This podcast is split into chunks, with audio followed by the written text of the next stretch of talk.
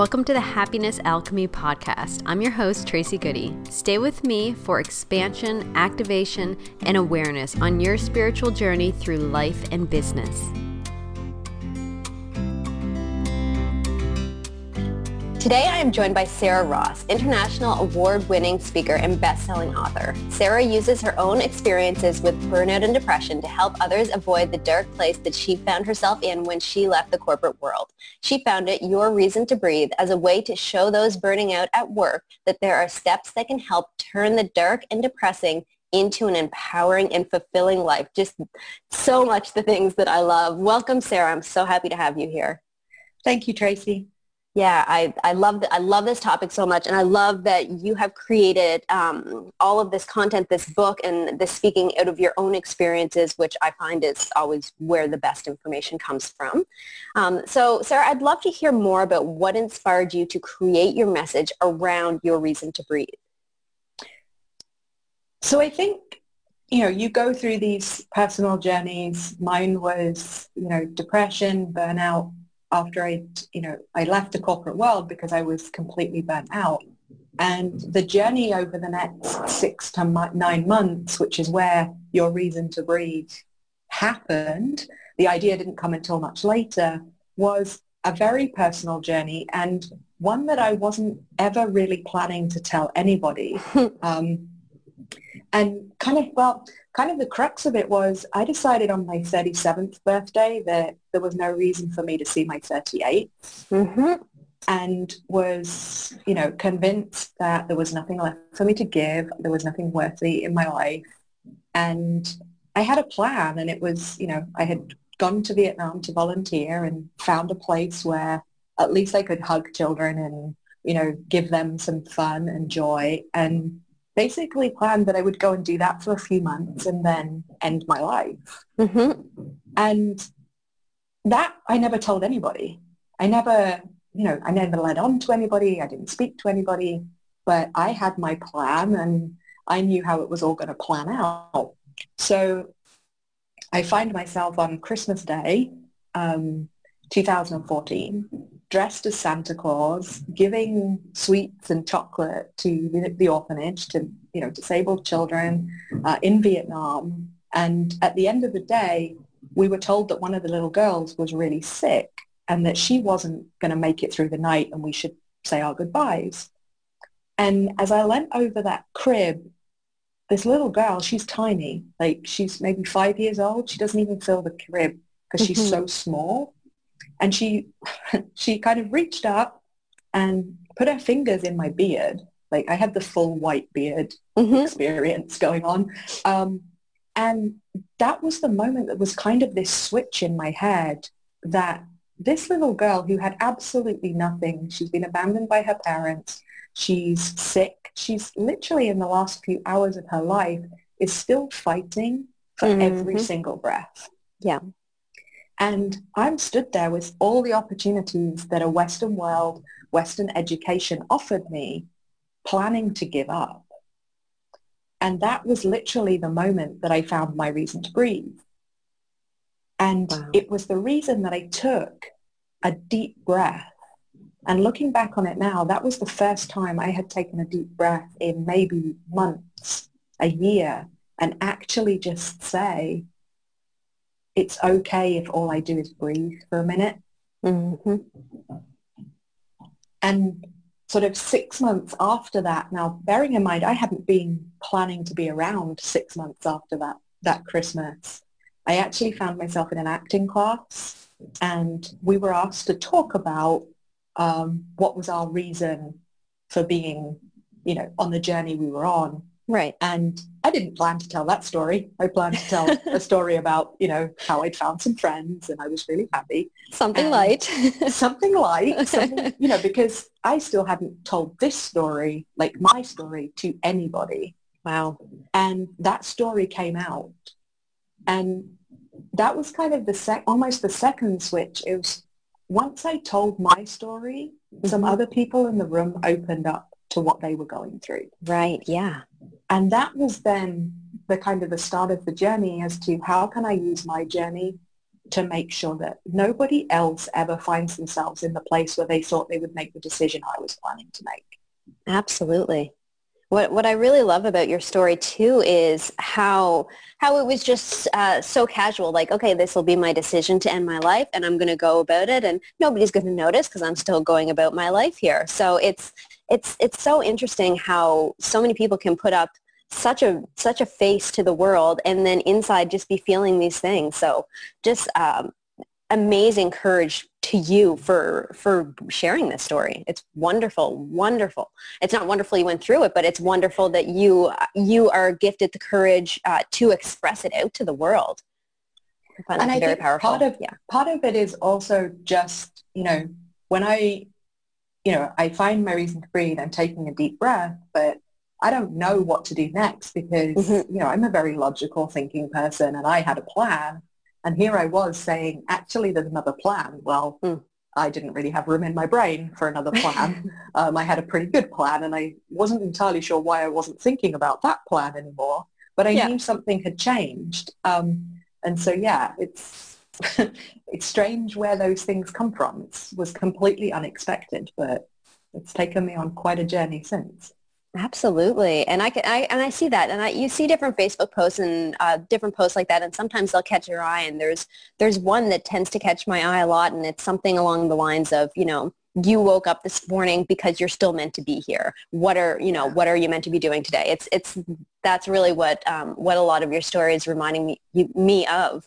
But it's um, it was the intense wake up call that you had that really yeah. shifted things for you. I think that if the wake up call would have been a little lighter, you might not have heard it quite as quite as much.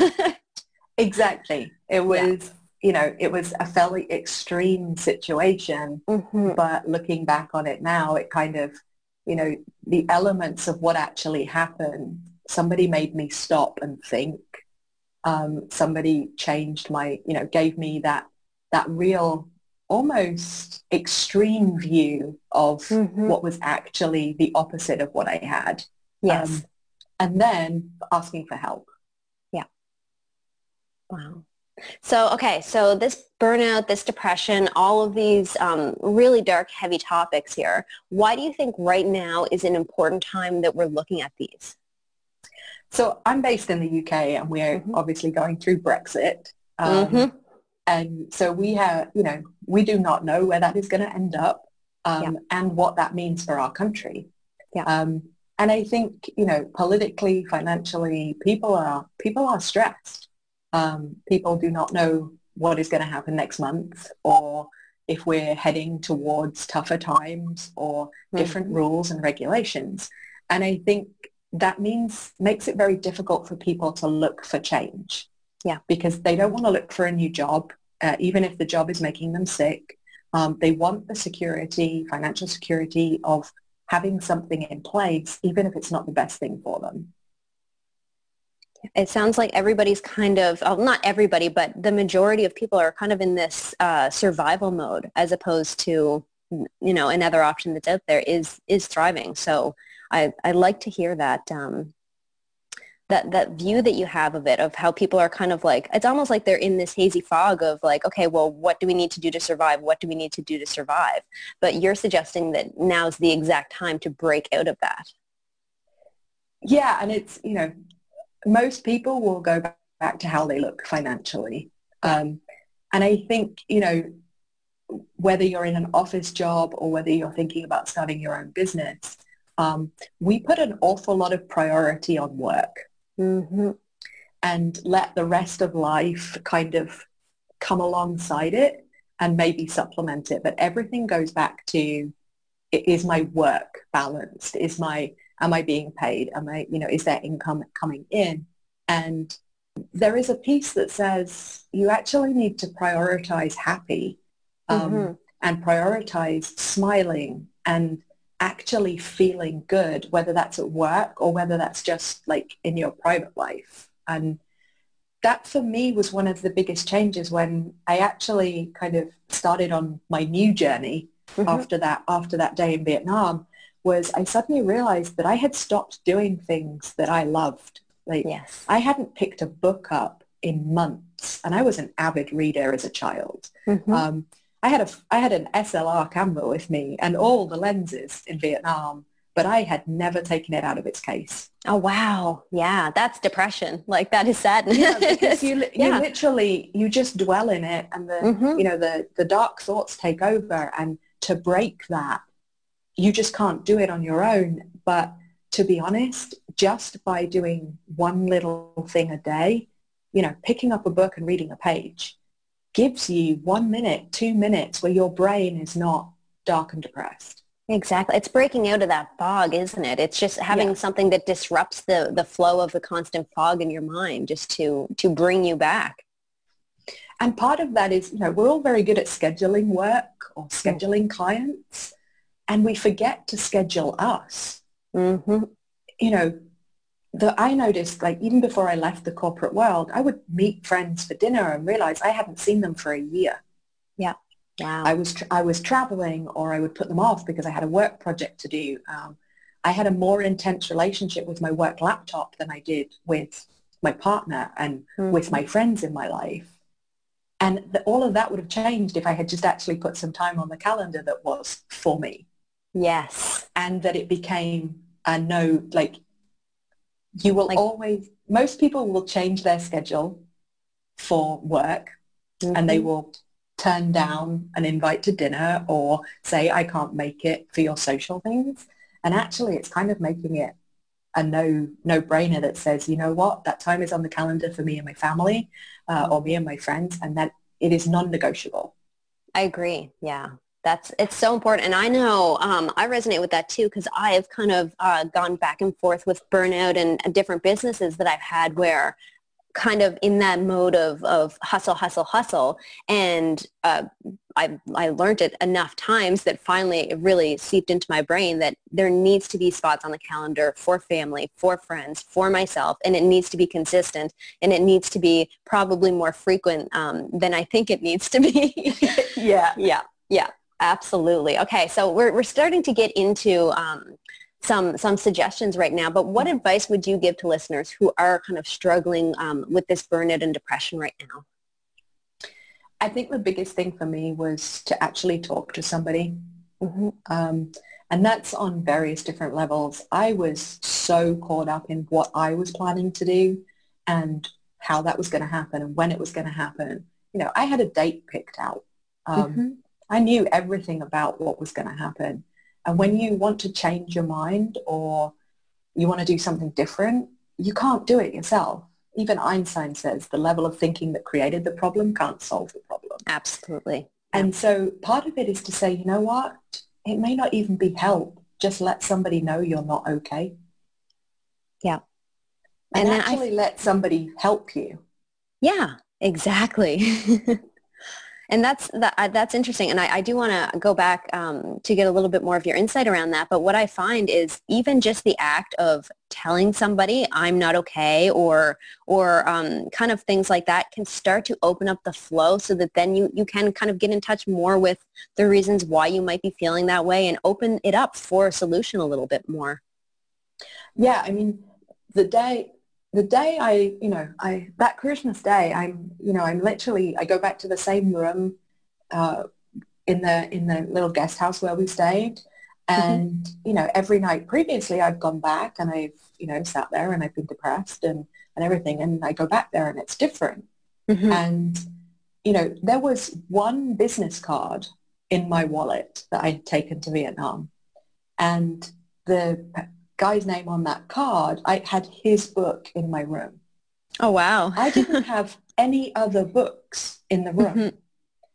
And when I like when I'd gone, I wasn't really thinking about, oh, you know, have books to read and stuff because I was so depressed. I didn't want to pick up a book. I didn't want to take pictures. So I didn't have all these things with me.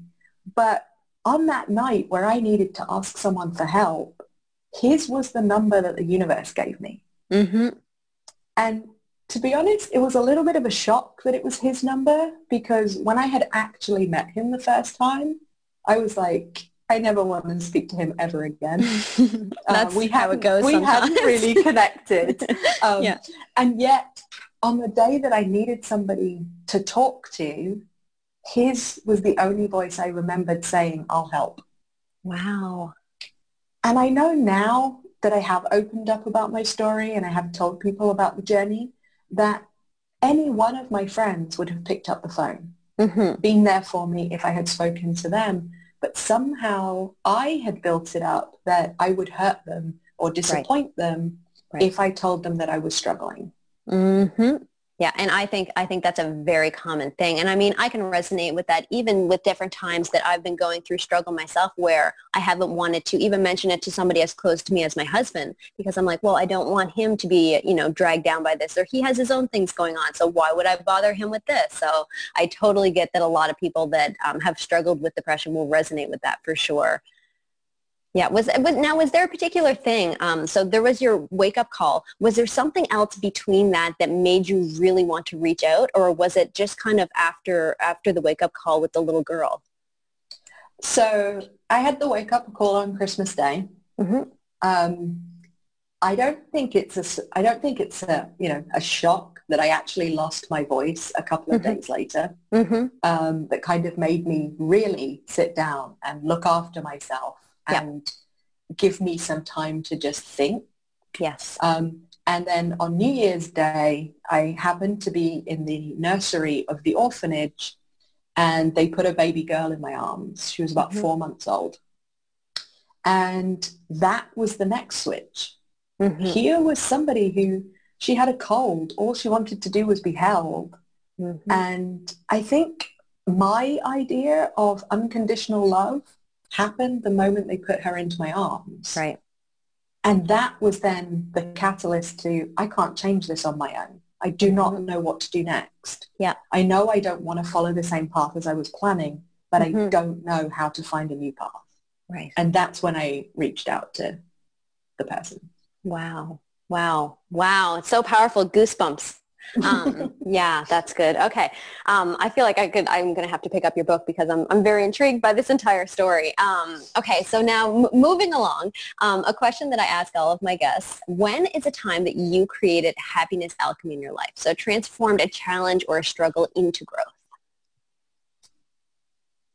For me, that has to be kind of that um, piece around actually allowing myself to be me. Yeah. And so I spent time volunteering the orphanage. That's where the, the healing journey recovered. And I then started to take acting classes. Mm-hmm. And, you know, I did some acting master classes around Europe. And then I went to LA. Um, and the second time I was in LA was Oscar season. Mm-hmm. And, you know, I was I was coming out of my healing journey. I was in a really good place. And, you know, you're kind of faced with the fact that you're going to one of the Oscars after parties. And, you know, I wasn't really a girly girl in terms of growing up or, you know, putting on a long dress is still mm-hmm. fairly alien to me. Right. um, but that day was literally, I treated myself like the stars would. Mm-hmm. I had my nails done at 10 o'clock and then I had my hair blow dried and then I had coffee at Starbucks and then mm-hmm. I went and my friend cooked me lunch and we sat by a pool talking about the world and preparing our top five people that we wanted to chat to at the right. Oscars. If the if the opportunity presented it, these would be right. the top five. and then I went back to my apartment and attempted to get into my Spanx and put my dress on and then kind of flowed into the party. Mm-hmm. And that to me, you know, I'd gone from not, I was completely introverted, mm-hmm. never wanting to be at a party like this and finding it really awkward. Like I would pick one person, they would become my best friend for the night. Mm-hmm. Yeah. and literally, I would do anything for them as long as they didn't leave me. um, and, you know, I would literally be at their elbow. I would only hear conversations that they were in. And, you know, any of my top five could walk past me and I wouldn't have even spoken to them. No. You'd probably hidden. I would, I'm not even sure. I, you would probably have found me in the toilets. That's yeah. true. You know, just, you know, oh, I'm just doing my lipstick right. again.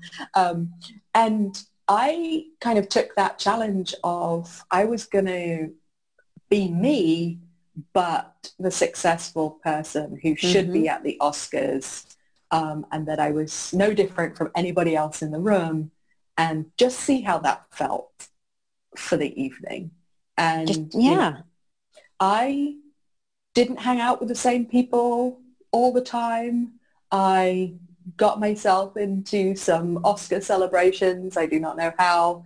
Um, you know, I saw an Oscar statue. I held an Oscar statue. Um, I spoke to the top person on my list, which was Kate Winslet. Oh, um, oh wow! Had a conversation Yay. with her. Yay! Yeah. um, and not in a sort of fan, please, can we take a selfie moment? It was an mm-hmm. actual conversation. Wow. Um, and so that for me was kind of a bit of a catalyst. Was mm-hmm. you know, I was okay, mm-hmm. and I could be whatever I set my mind to be, whether that was you know, being on the red carpet or um, speaking in front of people and talking about my story. And actually, you know, I was okay if I was in a room full of people. I wasn't going to have to stand on my own or hide. I could, I could turn it around and have a really enjoyable evening. So yeah, so really it's the prioritizing yourself and having, it, it kind of seems like first the possibility and then like embracing the opportunity to be enjoying life. So yes really quickly, um, and this is something I've been noticing a little tiny bit with people, is that as they're starting to open up and allow themselves, um, just like you said, like with the acting classes and different things that, that sparked you, I've been noticing a lot of people have been moving from um, feeling really a lot like an introvert to feeling a lot more balanced. Like they still have and require their introvert time, but they're becoming much more extroverted as well, like becoming much yeah. more of a balance. Did you find that that happened for you? So I actually had the uh, Myers-Briggs test yeah. done mm-hmm. about a year before I left corporate. Mm-hmm. And I was ISTJ. Mm-hmm. And in all four categories, I was 95 to 98% introvert on the extreme. Wow. Wow. Mm-hmm. And I think it was probably eight, two and a half years later. So I've probably been on the healing journey for a year or so. I actually did it online again mm-hmm. and it had moved to 5 to 10% extroverted in yeah. all of the categories wow. because of the work I'd been doing and mm-hmm. because of the changes in who I was and how I saw the world. Exactly. And yeah. so I always kind of point out to people, you know, when they say, well, these things can't be changed, you are who you are. It's like, actually, mm. you are who you want to be. Yeah. And mm-hmm. I know that I will never ever be 95% extroverted. Right. I'm not comfortable with that. And I need time by myself to recharge, reset. But I thrive when I have a little bit of both. Yes. And I find it's it's funny that you mentioned that because I did a similar thing, and I'm not sure what year I first took um, that, that that online test, but I was INFJ, and then whenever I took it again, um, it was maybe a year ago, it was ENFJ, and the the extrovert was just at like 56%, but it's just that balance of it um, yeah. that does. It makes it feel easier to get out and to get my message out and to connect with people and have the balance in life. Exactly. And it's, yeah. I think, you know, we get into the habit of labeling people or people yeah. read that and think I am yes. ISTJ and it's like no it is an indicator yeah. of how you might react in certain situations yes um, but you always have the choice not to be Exactly. That, that's what I find too is sometimes when people um, will label themselves so much as an introvert, it will actually prevent them from doing things. And then you see all the funny memes online and stuff about, you know, staying in and hiding and all of these introverted things. And then sometimes people embody that um, so much that it does kind of create this isolation in place of um, the nurturing of introversion, I think. Exactly. And, you know, my the journey that I went on, acting classes, you know, they had me sing on stage. Mm, that's not something um, that's easy for an introvert to do. they, they, had me sing Let It Go from Frozen on stage. um, and then I think a couple of months after that, I did a stand-up comedy routine for three minutes based on my life. Mm-hmm. Um, you know, and that before I even started that process, when I left corporate world, talking about myself, uh, mm. no, thank you. Right. Uh, let's yeah. let's talk about the person I think I want you to see or yep. be, not the sort of kind of bare roots of well, actually, this is what's going on in my head, and mm-hmm. this is what I do, and this is what happens. Wow, it's it's such a powerful shift. Okay, um, so I know that people are going to check want to check you out more. So, what are you working on right now, and where can listeners go to find you online? So, I worked on a collaboration of we called them coaching exercises, but they're mm-hmm. actually transformational exercises. So, people who want to make a shift in their life. Uh, the book is called Activate Your Life. It launched about a week ago. Uh, is an international bestseller, so Yay. very happy. Um, but it splits it into topics like happy, happy work, success, and just gives people some ways of finding a change in their own, own life. Mm-hmm. Um, so mine was called Prioritize Happy. It's what we've talked about previously, giving priority to things in your life that make you smile, yes. not just the things you do for work. Right. Oh, um, I love that. And then from that is kind of, you know, I'm coaching people and planning to work with corporations to really shift the conversation around mental health and burnout. Mm-hmm. Um, nobody wants to admit to burnout, but mm-hmm. you know, it's very easy to get into that situation, but it's also very easy to help people not get there and yes. actually save them from burning out. Exactly. Because yeah, I find that burnout can sometimes just be the catalyst for a deeper depression. So it's um, it's important work that you're it's really important work that you're doing. So yay, I'm I'm just I'm so happy to be helping um, helping to spread your message a little bit further. Thank you, Tracy. Absolutely. Um, yeah, so I'm going to have all of the links as well uh, to your website and social media. Those will be in the show notes below. So for anybody listening, go and uh, you can check that out and click around. Um, so Sarah, is there anything else that you feel our listeners should know? So I have a phrase on my website and it's trust your journey, but don't forget to breathe. Thanks for tuning in. Visit happinessalchemy.com for your free shamanic journey and to learn about the Happiness Alchemy Sacred Library. Have a magical day.